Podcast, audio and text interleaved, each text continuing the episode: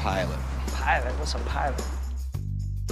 Well, the way they pick TV shows is they make one show. That show's called a pilot. They show that one show to the people who pick shows, and on the strength of that one show, they decide if they want to make more shows. Some get chosen and become television programs. Some don't, become nothing. She started one of the ones that became nothing.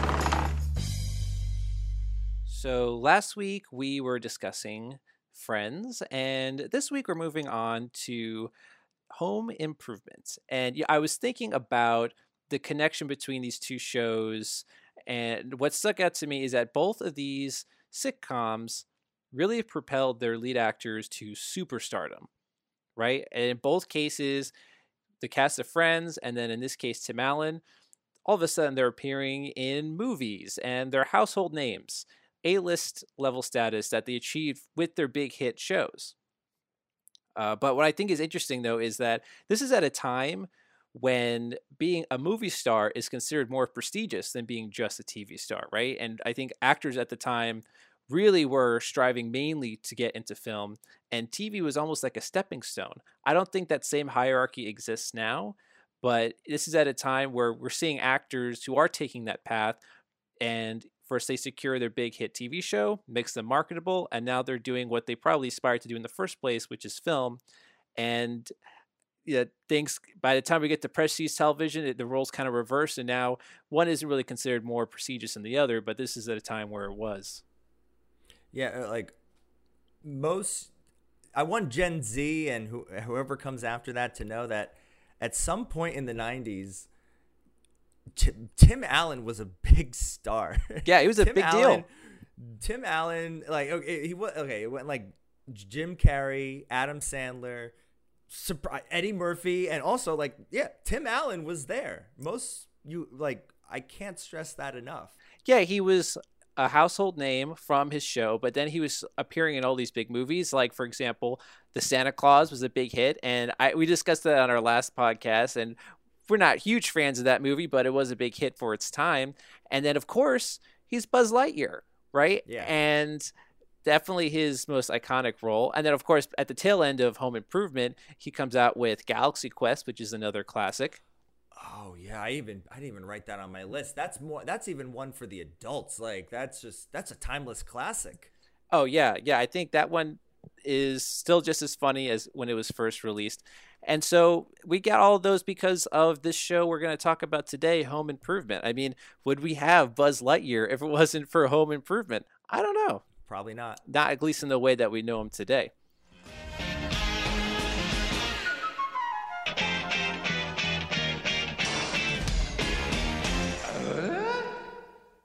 So yeah, that is uh, what we're discussing today, and we're okay, we're moving away from the previous two sitcoms that were more adult focused, and today we're going to be going into one that's more family oriented.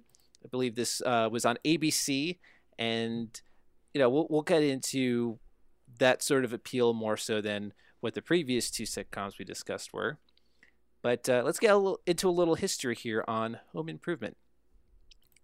So, uh, Keith, you want to tell us a little bit about when this aired and how it was developed? Yeah. All right. Well, the first episode aired September 17th, 1991 to 28 million viewers. And like, pretty when good. I saw that number, that's more than Friends, that's right. more than Seinfeld. And this is a mainstream family show. I it, the more I read about the show, the more it makes sense because this was one of the most popular shows of the 90s, one of the most popular sitcoms. From start to finish throughout its run, and it ran for almost like the length of the whole decade 91 to 99 we saw these kids grow up. Uh, but yeah, this was on ABC on Tuesday nights, and I think that probably was like a right place to put it. I think it was like in that eight eight thirty slot. Mm-hmm. But when they started working on it, uh, I want to get uh, Carmen Finestra, David McFay, McFadden, and Matt Williams. They they've done shows before, but they're they decided to partner up with Tim Allen, who was a stand up comedian at that time, and he they kind of use it's kind of like that same use that likeness that comedian style to transform into a show and tim allen's humor is very dad. Yes. He- he- very dad. Very uh like men can be this and he'll make a joke about being a man. Like I I don't know. It's very homely. It's very nice. It, it definitely fits. He fits And very sound effects too. Oh, I know, I know. We'll get into that. This sort of uh, Yeah. cartoonish sound effect thing he does, which adds to that family appeal, especially for younger kids. But yeah, he fits the bill for uh, you know that that dad role uh, that we'll see. Right? He's he's clumsy, he's stubborn, but he's benign. Is that the start of this? Is it, it like He couldn't have been the first one. I feel like this sort of archetype existed before, but they're taking a classic framework for a conventional family sitcom and they're filling in the the gaps with Tim Allen style of comedy, right? So I think that was basically what they're doing, and I think this will wind up being probably the most conventional of the sitcoms we wind up discussing in this uh, '90s sitcom genre. Oh yeah, it's very like even the, from the pilot, and I watched uh, a couple episodes after just to see because I kind of watched this as a kid. Like I have a vague memory of this show. I can't tell you anything about it, but I remember like the noises and Wilson. Um, and but I bet most people do not know that this show was originally called Hammer Time. Yeah, right. Very um, I don't know, very trendy name, I guess, playing off of what I I It's guess. clever. Well, based, I don't know. Are they playing off of the MC Hammer song, uh, which was of the time very popular, uh, which would date the show even more than it already is? I well, I think they stopped calling it Hammer Time because of the MC Hammer reference. But I, you know, anything that was Tool related, Right. any like I'm screwed or like it's just like you can't like. Home Improvement fits. Home Improvement fits. Well, it's kind of Now- like um, a double meaning, right? Like you're physically fixing your home, but you're also fixing your home life, right? It kind of it's very obvious, and you see that play in, even in this first episode. This show is a good lesson in like the uh, bend in the road. You never know where life will take you because uh, Patricia Richardson, who I think was brilliantly casted as Jill. Like I think like she's the only one who's been Emmy nominated. Uh, she was not originally casted as Jill. Right. An actress who our parents might know, and maybe uh, some millennials, Frances Fisher, who's been in. She's a good character actress, a good dramatic character actress, which I think I'm emphasizing the dramatic. But she was Clint Eastwood's ex-wife. She's been in like uh, shows like The Watchmen and uh, well, I looked her up, and the only thing I really know her from is Fargo. Um, well, uh, the thing that stood out to me the most was Titanic. She played Kate Winslet's mom, her That's right. hoity-toity mom who sticks her nose up at Leonardo DiCaprio. That's right. Uh, but she was originally cast as Jill, and she just could never get the comedic timing right. And as much as the producers and creators tried to work with her, she just couldn't get it. And they, like, right before they started filming the pilot, uh, they casted Patricia Richardson, who just gave birth to twins, Oh, I- like, right before. Wow. I I found that. Uh, so that's how we got Jill, and then we go over to Wilson, uh, who John, uh, if I'm getting this name right, John Bedford Lloyd, and he- was casted. Now I can understand for a split second. It's like I got a I got a new hot role for you. Like you're going to be a series regular on a major a- network sitcom. However, only the top of your face is going to be shown. Right, right. Would you take that role? I mean, it depends, right? If I'm the starting actor, yes. I guess it, it- this is a seasoned actor who feels like he's earned more of a recognizable role, then, you know, maybe not. And uh, the thing that I understand, though, is that this actor was maybe not aware of that aspect of the role until very later on in the development. And he basically backed off of this project right before they filmed this pilot. So, you know, maybe not the best way to bow out, but I don't know. Maybe the lines of communication weren't weren't great. But you know, again, as the actor who was cast is very memorable in the part. Yeah, I mean, hey, it's he's a good top half actor. Like, no, I, I I think Wilson is the thing that you that just sticks with you. Like, oh, what's the name of that show? It's the guy with the neighbor who you don't see. Oh, well, like you just it, that's what makes the show stand out a little. It does something unique on the neighbor advice, Right. and we'll of course we're going to talk about Wilson as we go on, and then we get into Alan, or should I say Glenn? Right. now, you're like, who's Glenn?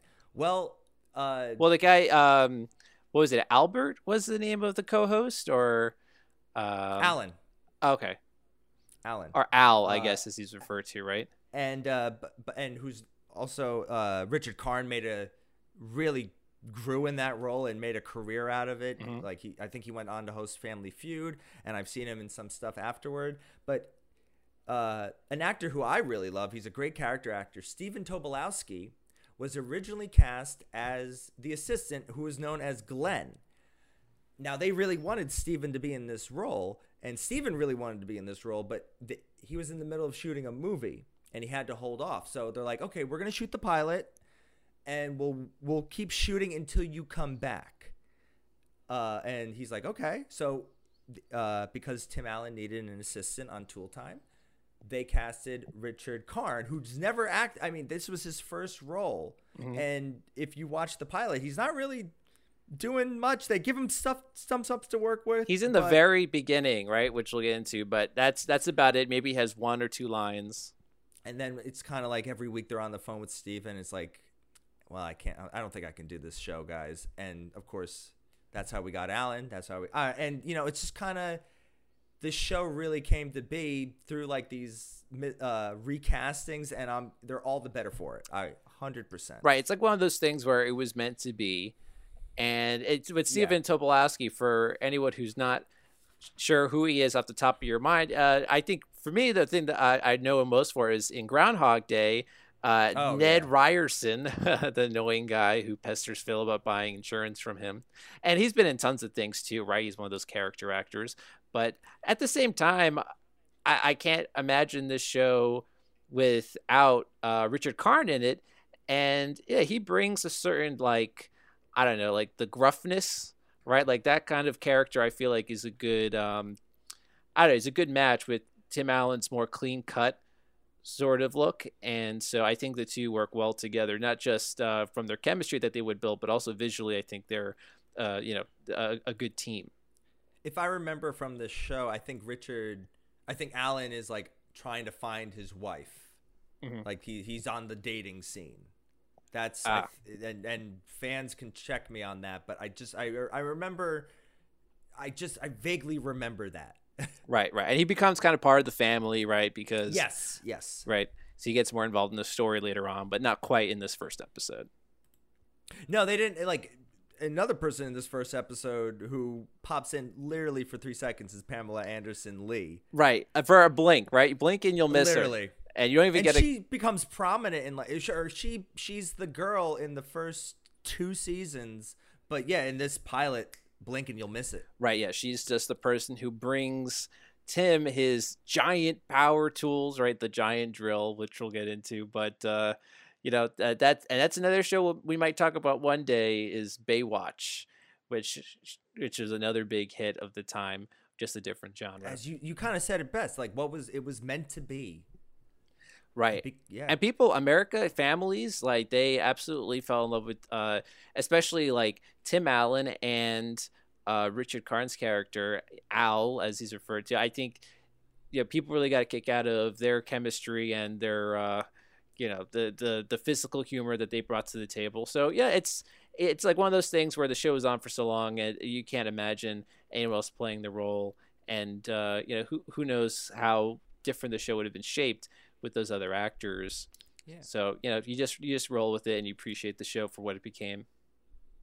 Yeah no it's uh i you could see it from the pilot but i'm sure if you if someone were to continue on with it i get why this show is popular. It really kind of where seinfeld and both friends kind of hit that new york adult oriented kind of show this is this is something you watch with the whole family. And uh just how we would watch shows together jj we would kind of have like an appetizer show and then we would have the main course this is a perfect appetizer yeah something to get the lineup started right you said it's like 8.30 so that's still not the first show the prime time night but uh you know fairly early on some that first hour so like you said definitely gets you in the uh, the TV mood there as you're settling in on the couch. So um, yeah, the stage is set. We finally have the actors we're meant to have.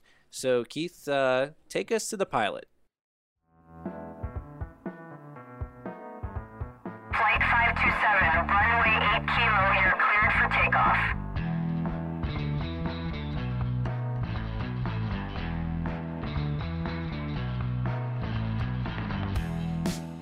Right away, we start on Home Improvement's opening scene, uh, opening title. Right. Ba-bum, bow, bow. Like you know these like cutout drawings of uh, them just you know building the house, destroying the house. The house flies away. Right. It's fun. It's it's a very playful intro, and I think it sets the tone. You definitely get you, you know what kind of shit you're getting when you watch this intro, and you also get that signature Tim Allen sound noise he makes. Uh, yeah, I don't even know what you call that, but I imagine that's something that he came up with earlier on in his stand-up career, and it's something he brought to this show, and it's like yeah he, he does it a couple times in the pilot as well so i again i don't know what that even is but it is amusing The thing that makes me laugh about just the show in general is all three of the children's like the actors' names just have three names in them. I don't know if they planned that, if they wanted that. It's just like you know, it's it's not like JJ Focaraccio. It's JJ Brian Folk. Like it's all actors have three names. All right. I just found that like, and of course we'll get into JTT, and I'm sure that contributed a lot to the show's popularity as well. all right yeah he was something i mean like he he um he's very young when this show first premieres right so he was only 10 years old but Yeah. of course by the time the show ends he's he's 19 so yeah he becomes maybe more of a teenage heartthrob later on No, no, no. I like I I I dove into this a little. He actually left the the uh oh well yeah last season to move with his like Puerto Rican girlfriend. And that's the plot like he flies to Puerto Rico and uh Well, right. He's not in the last season, but you know, by the time you get to the later part of the show, is I guess what I'm meaning to say. You know, like he he grows up, he grows up on the show, and Oh yeah, they all do. you know, and only a they- few they- seasons in, he's like, you know, he's more of a teenager, and I can see how he, becomes a heartthrob by then for uh for a lot of the young Mhm. female viewers. well, this show grew and just like, you know, 30 something million people were watching this show. But we start out as them with all, you know, we got the oldest, youngest, middle child, and they're all playing in the backyard, and Tim is watching his own show. Right, right. Which is so funny. I, I'm curious too. Like, where does this show air? Is this a public access show? Like, what is it? An obscure cable network show? I I, I don't know if that's ever established, but uh, I I just get a kick out of this. Like, who's watching this? Yeah, it, it seems like local celebrity enough. That's like it, it's it's not like he's uh he's not he's not Rachael Ray. Right. He's not on national television per se, but he has some uh, uh, whatever it is. He's like a local celebrity, like you said, maybe a regional cable network, which is something I always forget about. For the longest time, cable networks were more local. It's super stations, so maybe that's what it was. He'd be killing it now on like those house flipping shows. Oh my gosh, can you imagine? Yeah, yeah, he would be. Um, he would give him his own network by now. But yeah, absolutely, he was a little maybe ahead of the curve. Yeah. But anyway, he's trying to get his kids to watch his his his own show and they're not interested. They're boys. This is literally boys being boys. Right. That and I'm sure that continues on for however long it continues on for. And he's trying to get Jill to watch it, but Jill is busy. She is getting ready for a job interview. Yes. And I noticed this is a pretty like if there are no cuts in this scene, like it's a pretty long scene and um both of them have very good chemistry. It does feel like mom and dad fight arguments, mom and dad kidding around. Like it, there is a sense of like, oh wow, they they really click right away. Yeah, they got they got pretty good banter, a nice playfulness between the two, but you know, you do see a lot of familiar dynamics between these sitcom mom and dads, right? Like he they they joke about how uh, she turns him down for sex and how he doesn't listen to her and you know, that sort of thing. I you know not to to- I'm not trying to be super critical, but I'm just saying they're taking a familiar framework and they're Mhm. imprinting Tim Allen's energy into that. Because I, I am amused and I, I, I do chuckle here and there throughout the scene. And the, like I said, the actors play off each other pretty well. But you know, some familiar some familiar themes that we get in these uh, you know family crowd pleasing sitcoms. I will say, like, at least with this pilot, I had a smile on my face, and there is at least like one or two good laughs. Oh, That's how like It's done well, right? Like it's done well. it's done well than probably a lot of other shows have tried to do it. And uh, one thing I forgot to say in the beginning is that this pilot was shot by John Pasquin, who directed all the episodes of the first season and some of the second. But he must have developed a very good friendship with uh, Tim Allen because he ended up directing the Santa Claus, Ju- uh, Jungle to Jungle, and Joe Somebody. Oh, there you go. Yeah. Um but so yeah, I got very at least like there's some very good chemistry there. You know, boys will be boys. Like, don't throw the foot. Like, no, the mom's on top of it. Don't throw the football in the house. You know, you want to go for the right arm for the left arm. It's it's Right. Classic, classic mom and dad with three boys household. A lot of male energy on this show. Yes. Uh, I think intentionally so. That between the the tool time, uh, you know, power tool kind of stuff, and then also the three boys running around, rough housing. Definitely a lot of male energy, and then you have the mom there that just handles it all in stride. So yeah, I think it's important that they um, that Patricia Richardson she she brings a, a little more assertiveness to the role, which which she does. She's a very like practical mom, uh, just to you know stand her own because I imagine it it's not the easiest thing when you're you know you have this uh, power tool obsessed husband and, and three rum- rambunctious boys running around the house. Yeah, the show, shows like this, like the you know, uh, it's at least like Tim Allen's kind of humor is like you know, men will be men, but the wife's in charge. It's like that kind of, and I do wonder if Jill gets any development as the show goes on. I'm sure stuff happens, and I know there's like uh, this is a show that has very special episodes. Of course, You know, they, they, of course, like, uh, but I'm I think shows like this, like female characters, or maybe the wife specifically, kind of is lacking in development. Which you know what, I'm taking off my 2023 glasses. I'm. It's not that I'm okay with it, but I can't go back and rewrite it. I think still Patricia Richardson did an excellent job in this role. But yeah, yeah. I mean, it's they're very much of the time. It seems right from Yes. how they carry themselves, how they're dressed, and there, there's there's just a very relatable quality to uh, this cast. And yeah, maybe um, it's not breaking any ground, but I think the idea of the show and and the setting they're establishing is to be something that is more familiar and something that's again a cozy viewing with with your family. Exactly, and that that that's ABC's. Whether they were owned by Disney, I think they Disney had them at that time. Yes. that's ABC's brand. Yeah, that's their bread and butter, right? You know, honey, I could fix the spray on this dishwasher. No, Tim. It's not broken. I know it just needs more power. Every time you fix something, the fire department shows up. But this would be different because I got this No, no, power. I am not gonna let you ruin a perfectly good dishwasher just so you can get out your tools and play. Six horse. No. One. No. One. com- No. Play.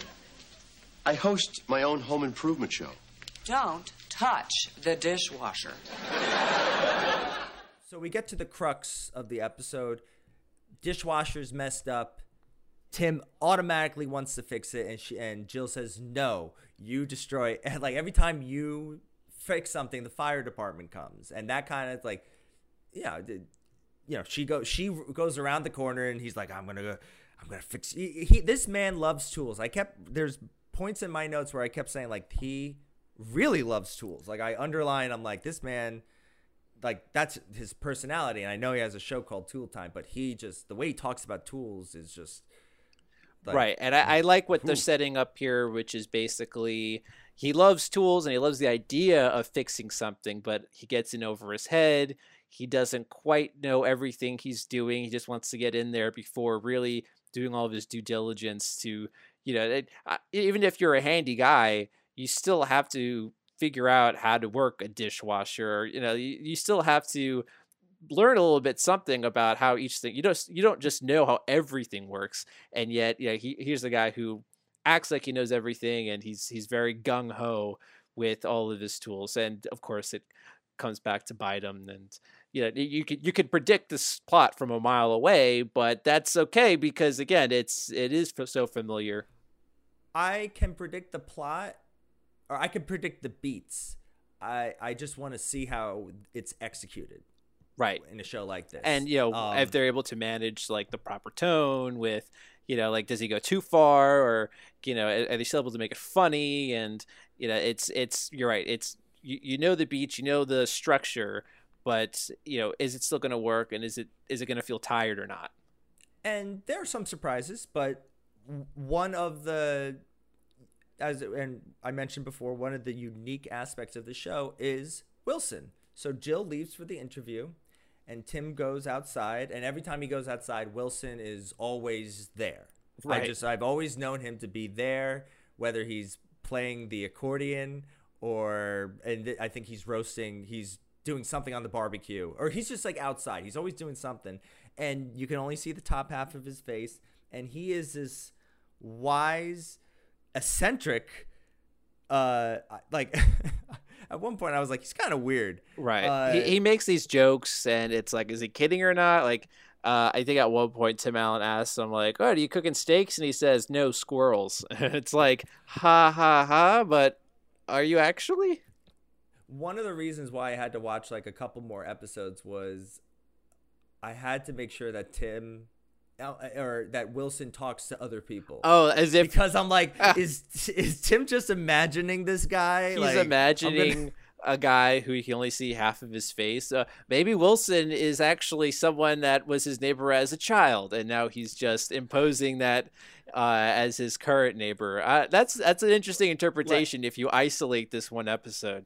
like uh, Tim, who are you talking to? Oh, Wilson. No one's there. Like, Wilson, who?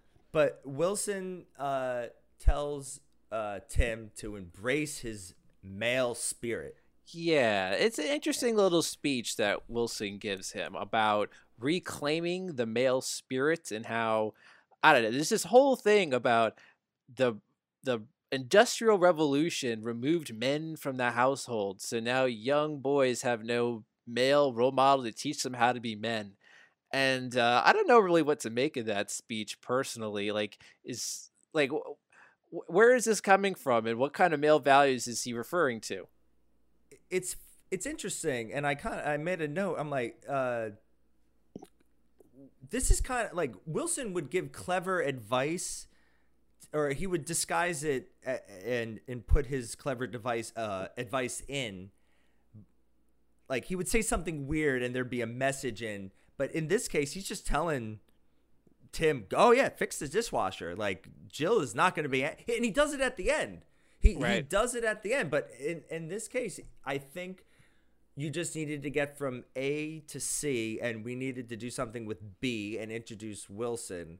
And wilson this is the first time meeting him. He kind of yeah like he's saying all these weird funny things and just like hey it's in your spirit to fix the dishwasher Yeah, he's not saying it quite so directly in a way, but he's basically uh, encouraging Tim to do the thing that his wife specifically asked him not to do. So, and I bet at the end, I think he does finally give him good advice, and he's a little more straightforward. But we'll get to there. But again, this whole this whole speech about like, oh, we need to go back to primal ways of sitting around the campfire. it's like again, I, I, I don't know. I, I, um, not sure exactly where that's coming from or what kind of thing they're trying to promote with uh, that sort of speech. wilson would do very well on youtube like if wilson had like his own youtube channel i think he would do very like he I like he, he would do his own like he would have a book series or something like that but it's very i don't know it's to me it was a little muddy just to get like for someone who like i don't know it, it just for first time meeting this character it was kind of out of character Yeah, that's what I'm saying. He he gives this whole roundabout speech, and I, I get a sense that they maybe intended for this to be Tim misinterpreting Wilson's advice to just validate his own desire, I think that that would have made sense. But they wrote such a roundabout monologue for him that it it, it kind of confused me. So yeah, a kind of a weird first impression for the Wilson character, but I think he gets redeemed and you get a better sense of what this character's actual function is in his later appearance. Dishwasher broken, huh? No, I'm just gonna show my wife who's man of this house. I told her I was gonna rewire that dishwasher. She jumps all over me. Sometimes I don't know about her. This isn't about her. It's not. No, no, no, no. This is about you. The reason you're having problems with your wife is because you don't know who you are as a man. I don't have a problem in that area, Wilson. The next scene, we didn't need to show him at Sears picking up this uh, compressor for the dishwasher, but he and he's got his three kids around him. Now, uh, we could go a little into a little bit with the boys. I, it goes Mark the youngest. No, Mark is the middle child. Right. Uh, Randy is I the know. oldest. Randy's the oldest. Mark is the youngest. Right. He's the one sporting the very 90s mullet. Yes, and uh, let's call him JTT. I don't have any, uh, but there there's no development. And and granted, I'm not. This is not a criticism for like, oh, uh, we don't know these personalities yet. It's just you know, It's I- the first episode, right? Like the first I think episode. there's more focus on the the husband and wife relationship as of now Yeah. than there is between the three young sons. Uh, JTT is Yeah. the oldest son, right? He's Randy. no. He's the middle child. Randy, uh, But- uh, Oh. the oldest kid is the. He looks the- older than They're the same age. I looked it up. They're the Ah, same because he looks older to me. But okay, if he's the middle child, then like fine. Taran Noah, Noah Smith is the one I was referring to with the mullet. He plays Yeah. Mark, and then and Randy, uh, Randy was the smart aleck. I always remembered that Okay. growing up. Randy was like the like the the one they gave the lines to, and maybe because that's also how p- good of an actor JTT was and how popular he got more the better roles. He got the very special episode. He had a cancer scare. That was his Wow. like, that was his special episode. that's pretty uh, Um, heavy for a show yeah. like this. But okay, I think it it works for a show like this, but you do get a character in Mark in like I'm the youngest child. I'm dad's. I'm my parents' favorite. that's I that's like that's Brad or is that Mark? the youngest. Uh, Mark. Oh, then see, I'm getting all these kids Brad's the oldest. Brad's the oldest. Brad is the oldest. He's the one with the mullet. Oh, okay. Sorry. I, I'm sorry. I'm very sorry about confusing the three boys' names, but they're all fairly They all- generic. yeah. They're all fair. Brad, Randy, and Mark. Yeah, and Brad I think just becomes like the older, jockish character. Uh, Randy's the smart aleck, and Mark is the the young one, the young Yes. one that they could fool, they could lock in a shed or something. But Mark is like, "I'll help you, Dad," and Right, and, right. you know they do embrace the "Arr, arr, arr, arr," like you know like, like we could have our we could do it with our shirts off, and it's very like on one hand I would like this is kind of weird, but I'm like okay, I don't, you know, Dad, you know. we Put on the. We can have our shirts off. Blah blah blah. yeah, like- they take their shirts off, and this, yeah, because the youngest son over. Um, he he he takes the joke literally about getting naked. like you know, it's a little weird, but uh, it's at the same time when they're working on the thing and they have their shirts off. I guess it's sort of a meant to be a sweet father son moment, Yeah. right? I uh I didn't. the audience there's loves part- it. The audience. There's a part in my head that's going, "This is kind of weird because they're actors," but then I'm like, "Oh, I th- I it I think the chemistry that they've had throughout the series is like they are like uh, Patricia and Tim are looking out for these kids. Like, Right. they are like uh, I heard there was some bullying between the three boys on set or like teasing, and then Oh. like they, it they but not like hardcore, but it's just like as boys, young boys do. Okay. Like it just seems like it just seems like parenting actors and like oh, know, so that so basically that parental relationship was something that they had a bit off stage as well as on in front of the camera. Okay. same thing with the brotherly relationship. Right, too. right. Yeah, okay. That, that I mean that's kind of a, a nice thing to know when you watch the show in context. Um, but I do think it was a little weird that the audience's biggest laugh comes when that youngest son starts taking off his clothes because he took that joke literally. And yeah, then Tim Allen takes off his shirt, and there's a little bit of a woo because I guess he's like a buff '90s dad. But still, I thought that was a little strange. Like, wow, the, the audience loves this joke of this kid thinking that he has to get naked. I don't know. That was a little weird. I there were times where I'm like, I don't. Is this a real audience? And I don't. I mean that in all sincerity, because like, okay, we. I can hear the real audience in in both Seinfeld and uh, Friends, but I and maybe I just listen to enough sitcoms. I think it's real. like- I think it's a real I thi- audience. okay. But the question is, right? You can have a real audience, but are they going to edit the laughter Okay, fair and enough, time yeah. it differently than it actually played out in real time?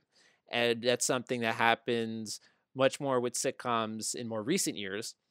But yeah, there was a little bit too of um of a woo sort of thing when there's jabbing earlier on with uh you know with with the husband and wife about you know like not getting any and it's it was it reminded me a little bit of married with children you know when they they kind of jab each other about you know in, in a very um you know kind of hitting below the belt sort of way and the audience is you know they, they kind of like that they encourage that sort of banter uh so it- it's it's i think i think it was real a real audience but Okay. i do find it curious that they reacted that way in that in that one moment with the son so i i don't know it's kind of funny that the next the next sequence I actually thought was that was partly what makes Home Improvement Home Improvement.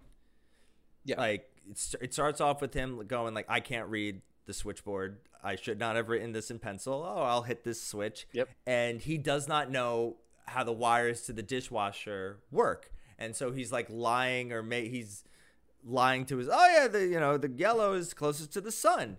And uh, one of the staples of this show is like, like home improvement disasters. Right, Like right. just, and I thought he handled that very well. It's like, excuse me, I gotta yeah just go to the car. That's a good. Well he says um hey son how This about whole show's a dad joke. This whole Yeah. show's a dad joke. Oh yeah, Like, yeah, it's- yeah. for sure. And he says to the son at the end of the scene, like, "Hey, how about next? I show you how to uh, soothe an electrical burn." like Yeah. that, I thought was kind of funny. And you're right. That that's a great way to put it. It's very much dad humor, dad inspired. Again, it's Tim Allen's humor that is driving the show.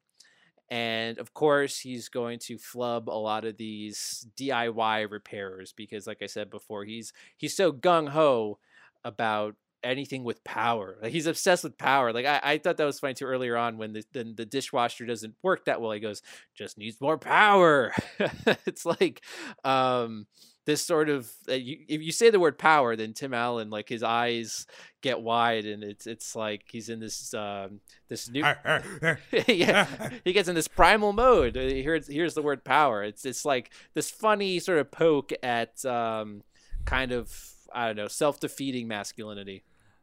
I think if you come into contact with a home improvement episode, you're you might be making the noises like a couple days later. Like I, I found myself doing that today. yeah, yeah. I watched it twice, and it was in my head afterwards. Like, you know, just randomly. You just do it any time. I guess it would work if you're in that framework of just any sort of reaction. Just like Uh, people will think you're crazy, but you know, they think you're crazy or that you're Tim Allen. But uh, Or so both. we get so we cut to the next scene. Tim gets the call. Jill did not get the job, and I'm allowing it because I never heard of any such like even like she must She's- have just left the room. that's what I'm saying. She's not even home yet from the interview. And they're already calling the house to say she didn't get it. Like, wait a day. They must have not liked her. They must like. because she felt so confident. She gets home, she's like, "I nailed that interview. I'm totally getting this job." It's like they decided right after you left, you're not getting the job, whatever it was. We don't At even know what the job is. back then. At least they called back then. Like it's like it's like you you they they let everybody know you did not get the job. They just called right away uh, that you didn't get it. I thought that was kind of funny. I, I also think it's funny that we don't even know what the job is. It's just generic. oh no, it's a personal manager Oh, okay. at a store. I, I should I didn't write the name of the store down, but it's a personal manager. It's just very vague, you know. Just Very vague. Just like whatever, need- whatever it is. It actually is a good reason like and we'll get into it with the next scene but like i you know you're kind of rooting for jill and But uh, you know, Randy finds a turtle shell. Wilson's being. I even wrote like a. I just wrote a line. He's like he's he's just being like he's being weird. Um, and you know, Jill gets home. She thinks she's got the job, and then she confront like, did you, uh, you fixed the dishwasher, didn't you? Well, she sees the electrical burn on his hand, Yeah. right? And Yeah. uh, that's how she oh knows. yeah, yeah, yeah, that's right. yeah, yeah. and and it goes back to our like oh it works look at this look at the power and then in classic home improvement what will be home improvement fa- uh, fashion the dishwasher blows up Right, and that's like a big set piece for the show, right? I think they rely a lot on physical comedy, uh, these sort of set pieces where know, Tim Allen gets shocked, something explodes, or whatever it is. There's this sort of um, big visual moment where Yes. yeah, there's some sort of effect on stage. And uh, I think that's that's the excitement that maybe kids get too. Is any time like something can explode, and it's pretty amusing. well i think that's the advantage that this sick family sitcom has that maybe like you know full house or other shows that like oh i take place in a school or a newsroom. Like it hey our dad is do it yourself home improvement. Why not uh like it kind of i think you fully utilizes like explosions shock waves hammers hitting fingers. Right, because if he's going to botch these DIY jobs, then make it big, right? That's that's the humor of it. Like they just don't fail. Like they literally blow up in his face in in a way that it's almost like karma, right? Because then after, you know, he he makes the situation worse with Jill and he is being very insensitive and stuff. It's almost like the dishwasher shocks him in punishment for how insensitive he is, right? Like there's a little bit of cosmic karma going on that is to just further emphasize like okay, he's in the wrong. He made an ass of himself and now he has to learn his lesson. and that's the, also the big appeal of just you know even though there's a lot of manly energy the tv gods always give that kind of energy its comeuppance Yeah. and i think that's the formula for a good really good 90s sitcom Yeah, yeah, I think that's again that framework. I could see that how that could work. I, I don't know how well it works after nine years. Uh, I can imagine there's like tons of times where this sort of thing plays out where Tim wants to fix something, Jill says don't, he does it anyway, and it fails, and now he has to make it up to her. there were you know i always i'm always gonna uh do research into how well does this episode rank and there are you know there are way bigger home improvement fans who have dedicated lists and sites to this uh, show and even like the biggest ones will admit that towards like once randy left for cuba or puerto rico like the show did start to l- run out of ideas at the end Yeah. but the pilot does rank pretty high Oh, okay, are interesting. like like like people it's not like at the top but uh but uh, who's the, the older son marries an older woman. That that Hmm. episode like people a lot of people rank that episode the top but the pilot does set the tone very well. And you know i'm i can agree. And it's always easier with actually i i, I might i always used to think a sitcom was easier with as the, uh, when the kids were younger. But this might be a case where the like when the kids were like in middle school or high school probably when they had the peak I think that's a little better. I think that's when maybe Yeah. you can give those actors more to do. Yeah, And, and they're better actors Right, and uh, as as actors off camera, they they're finding themselves, and so you can play off of that a little bit more and and better define them. Whereas in this first episode, they just seem like average young boys, right? Like there's nothing Yeah. really that distinctive about them yet. Uh, Yeah. Again, that whole it's uh, just the first episode. No, it, it- no, no. Uh, and Mark, so Mark comes down and lets it slip. Sorry, mommy, you did not get the job. And Jill, she she kind of handles it like she vents, but she doesn't yell as she cleans up the mess. And it's a very real argument. Yeah. It's it's a like she she wants a life outside of being a a homemaker. and he doesn't get it right? 'Cause he's like well He i make enough for the both of us and you know you know don't don't be upset. You know he's basically saying all the wrong things. Yes. and again this is like the crux. He uh, throughout the show he's going to keep making these kind of mistakes. It's clear then he's going to have to uh, take a moment to reflect and realize that he, he needs to be more in tune with his wife's feelings and let her live in those moments and not just try to you know approach everything with this overly masculine mentality and funny enough, I, I, when I watched this a couple days ago, I said, "How can you be that stupid?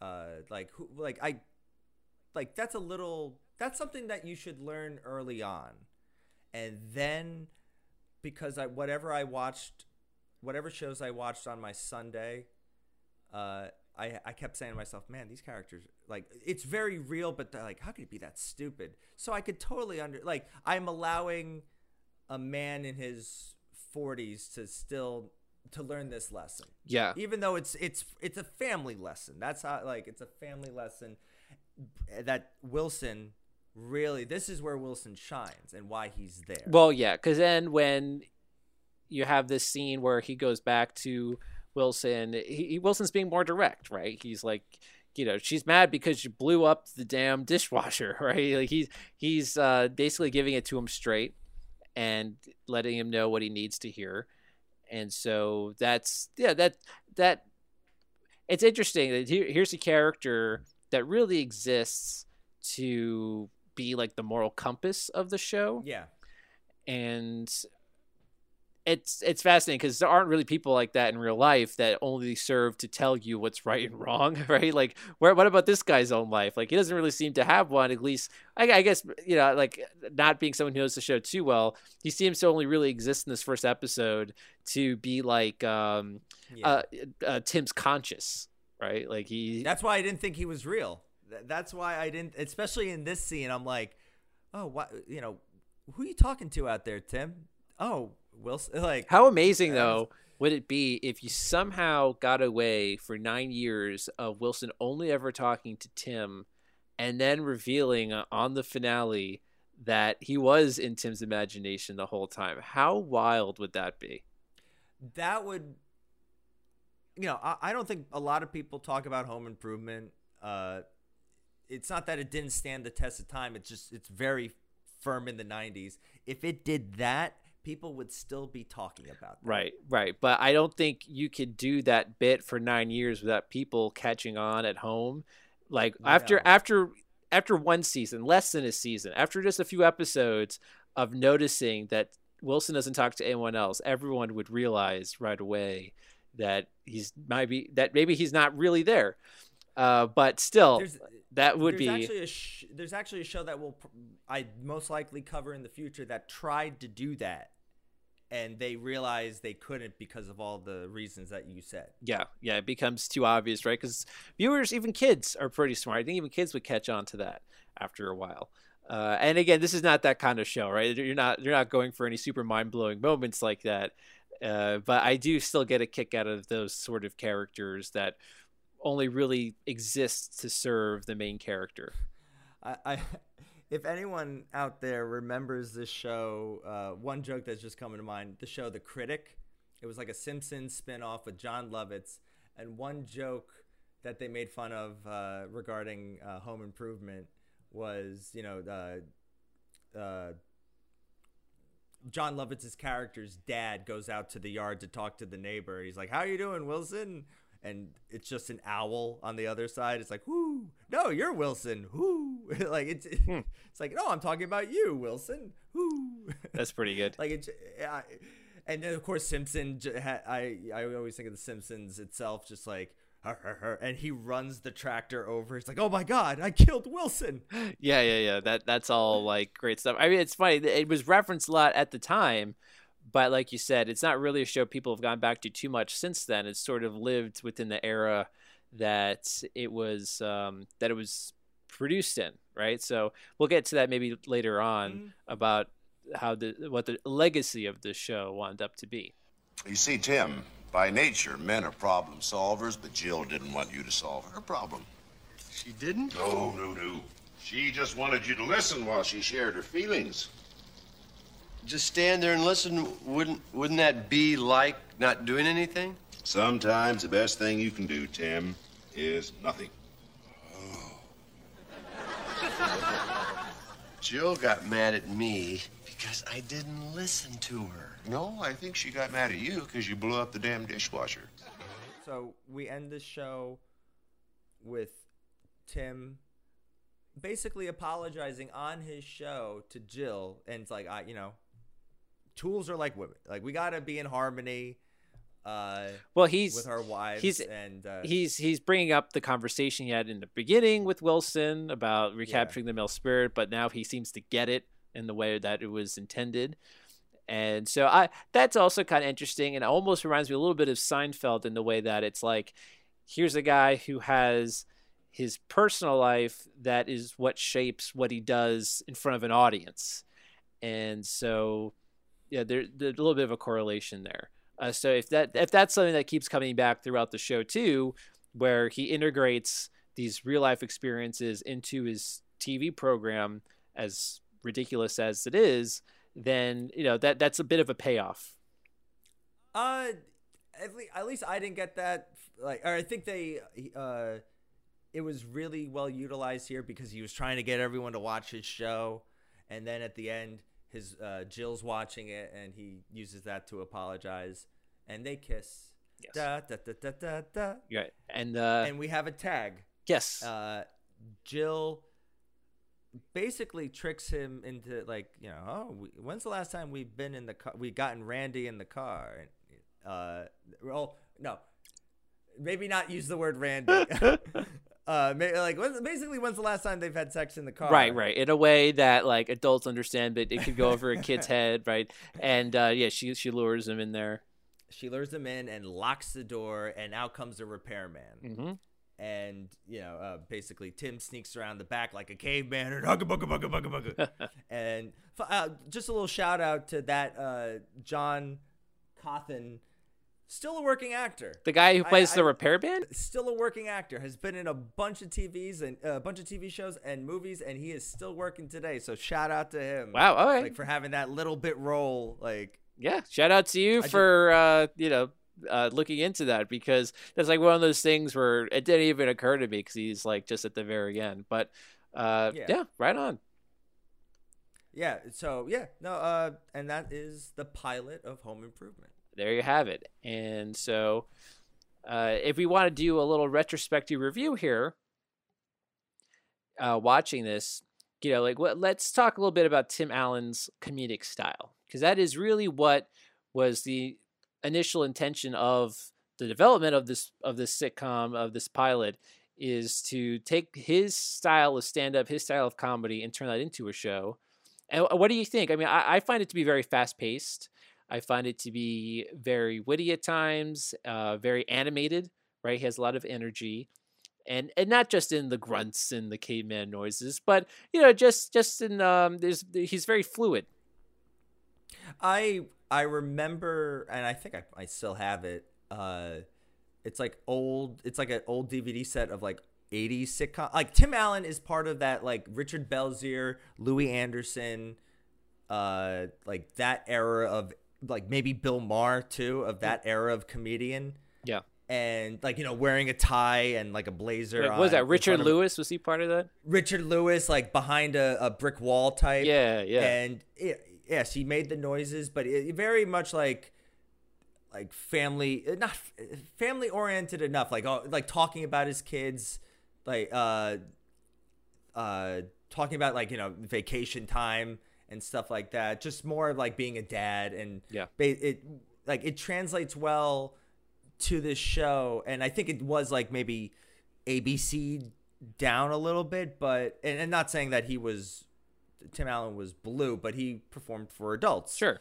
Like uh and that just really gelled with like family humor. Yeah. Well, I mean, look at so many other sitcoms like, you know, Bob Saget, right? Known for being America's dad, but he also had very, uh, very lewd sort of blue humor when he was performing for adults as well. So that sort of thing isn't uh, uh, uncommon either, right? They find a way to translate that humor into a broader audience. Yeah, I never like I, I wouldn't say like Tim Allen had his jokes, but I never knew him as like the lewd comedian. Oh Like, yeah, and- but you know what I mean. Bob Saget. Bob Saget's a different like Mhm. that's a whole when we get into Full House, that's a whole section about Bob Saget. But uh, yeah, it, Tim Allen was able to really mesh with this with the sitcom 90s era very very well. Right. He has the look. He has that whole vibe going on, and, and even like the look of this husband and wife couple and the, and the family. One thing that I thought of when I was watching this the second time, because I know this takes place in the Midwest, and I believe this takes place outside of Detroit. Uh, but I, I was thinking to myself, you know, if you said that they were neighbors to the McAllisters from Home Alone, I would believe it. And you know, if, if they were if they went out as as families together or whatever, or if like you know, um, Randy was classmates with um, uh, with Kevin McAllister, then I would believe. it. You know what I mean? Like they they definitely seem like they could exist in the same world. Yeah. And I I kind of get a kick out of that that early '90s family, um, you know, social tableau, so to speak. Yeah, it's like, and just the show, the just from the episodes that I've watched and can kind of remember, you know, it deals. Uh, the next episode, JJ, Mark breaks uh Tim's favorite tool and doesn't, you know, runs away and hides. Like we've seen that story. We've seen and no, and like we've seen that story done many a time. Right, right. My favorite tool. Smile. Yeah, there's a smile on my face, and there's like one or two really good laughs. Like in the in the in the next episode, you know, Tim and Jill go on a date, but Tim wants to listen to the big game, and you know, hey Oh. Tim, what do you think? What do you think of turkey legs? Yeah, of course. Like and that one, it's it's well written and it's performed well. It's performed very well, and I. It's a. I I can imagine at its peak, that's when it was like, Yeah, it it sounds like they're really hyperbolized. What's the right word? They're really exaggerating that dad persona, right? He he's he has a favorite tool, right? Like, Yeah. what's a favorite tool? Uh, what what, do you, what was it even? What was his favorite tool? Oh, uh, it was no, it was like a tool that his grandfather had that gave, gave to his father. Oh, like a okay. A, a, clipper, a, I think it was a clipper or something like that.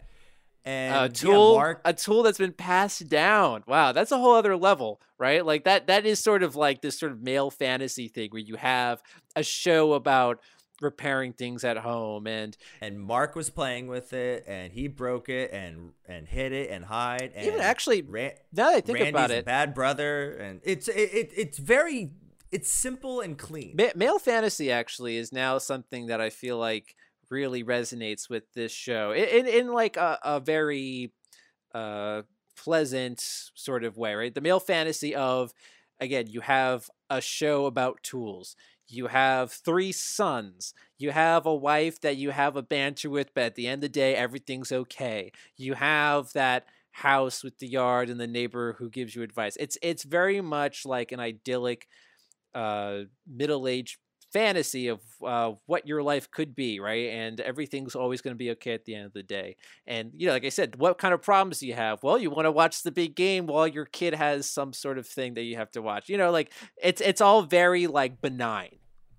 Yeah, but I, I don't, and that's you don't mean that as like an insult. I, I no, just, no, uh, it's like I said, that's no. that's the appeal for so many families to Yeah. watch. It's like like you said, it's it's the dad humor, and even you watch yeah with with the whole family, and there's still things for you know like the the the the the moms and and the daughters to like too with the show. Like it it's it's a broad appeal, but definitely a little more tailored for for the men.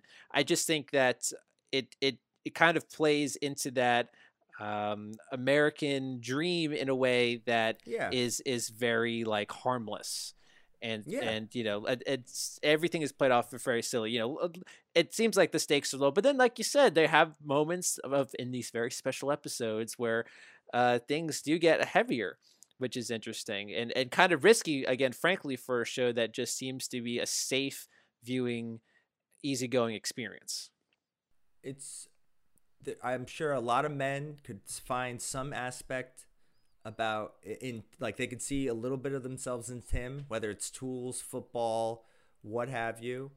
Say, I, some moms can see themselves in Jill. And a lot of kids can see their own dad in Tim.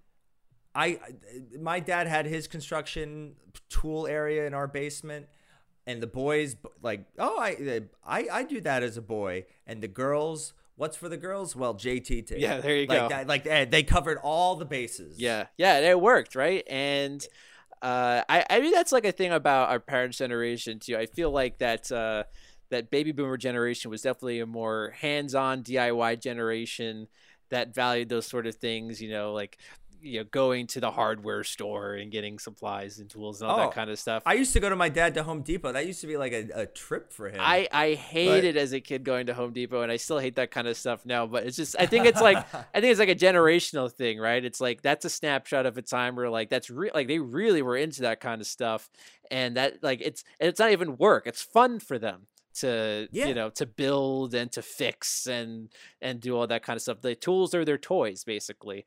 And that's that's you know that's of that time. in the second or third or one in one of the following episodes, Tim turns his lawn mower into a motorcycle. Like he turns, he does this. He he does like he has the handles, but it goes out of control. See, Like, that's ah! of course everything he does has Yeah. to be out of control. And again, that goes back to the male fantasy. like Yeah. lawnmower, motorcycle. I mean, that that is really taking it to a whole nother, another level. I had to say though, you know, being someone who you know is um, an adult without kids currently, and I, I I don't know if this is a show that I would continue watching myself currently. Um, it, it, it- I could see if back in the '90s, either as a kid or as a father, it's something that fits the bill uh, for, like you said, like a Tuesday night. Uh, but you know, as is, it's I, I don't think this is a show that I'm going to continue with myself. But you know, what what what do you think? Like, would this be a show that you might put on in a certain way, like a morning coffee kind of show, or you know, like you said, an appetizer kind of show? Yeah, maybe. Like I think. Okay, it's 2023 now. I maybe not because I do have like other appetizer shows in my life. Right. But in if I okay, if I was like a 32, 33 year old single guy in home, I don't think Home Improvement necessarily is made for me. Yeah. But I did watch it as a kid, and if I had a family, I would most likely watch that as well. Mhm. And I'm kind of still happy that like I'm sure like it's something to watch. Yeah, maybe if you're when you're like just to have on in the background before you really sit down with somebody and watch whatever movie or Game of Thrones or something that you are main the main course show that you are going to watch. It's kind of it's enough to if you want to have a smile on your face throughout. Exactly, and I think also for nostalgia purposes too. Like I didn't really grow up with the show myself, caught a little bit here and there, but if this, for a lot of families that did grow up with this show, uh, it is something for nostalgia now to to go back and watch your favorite episodes or rediscover. Maybe you do go through the whole thing again because you're it brings back that earlier time. Uh, and there's certainly a lot of it to get through. You know, like the nine seasons is is quite a lot of content. Um, so, yeah, there you have it. Home Improvement definitely made its staple and its place in this 90s sitcom genre, although it doesn't seem to have the same lasting legacy that people return to, like Seinfeld and Friends. If any show could have left its mark in the 90s, like I think it does like most popular sh- sitcoms of the 90s, like I can't think of a show that's if this isn't number 1, it's definitely number 2. Yeah. And it And I think it deserves I it. think that's what happens too when you make a safe show, right? Like, at, at- not to say it didn't have its merits, but when you make a show that is meant to be safer and again, like kind of just tailoring an existing format for just a specific comedian, even if it is wildly popular at the time, I think once it's over, people move on pretty quickly to the next thing. Um, yeah. and so that's it. That I ultimately think is the legacy. Uh, but we have plenty more shows that I think did last a little bit longer.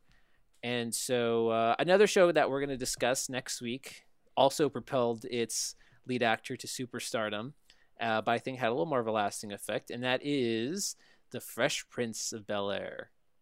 So, to uh, from West Philadelphia to to California we go. uh, they'll cap Tim Allen off with that. And uh, see you guys next week at the next pilot.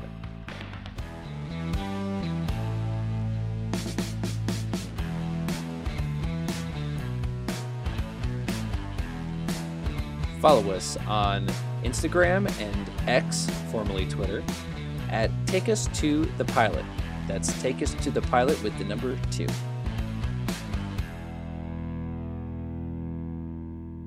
Attention passengers, we've now reached our destination. We hope you enjoyed the flight and have a nice day.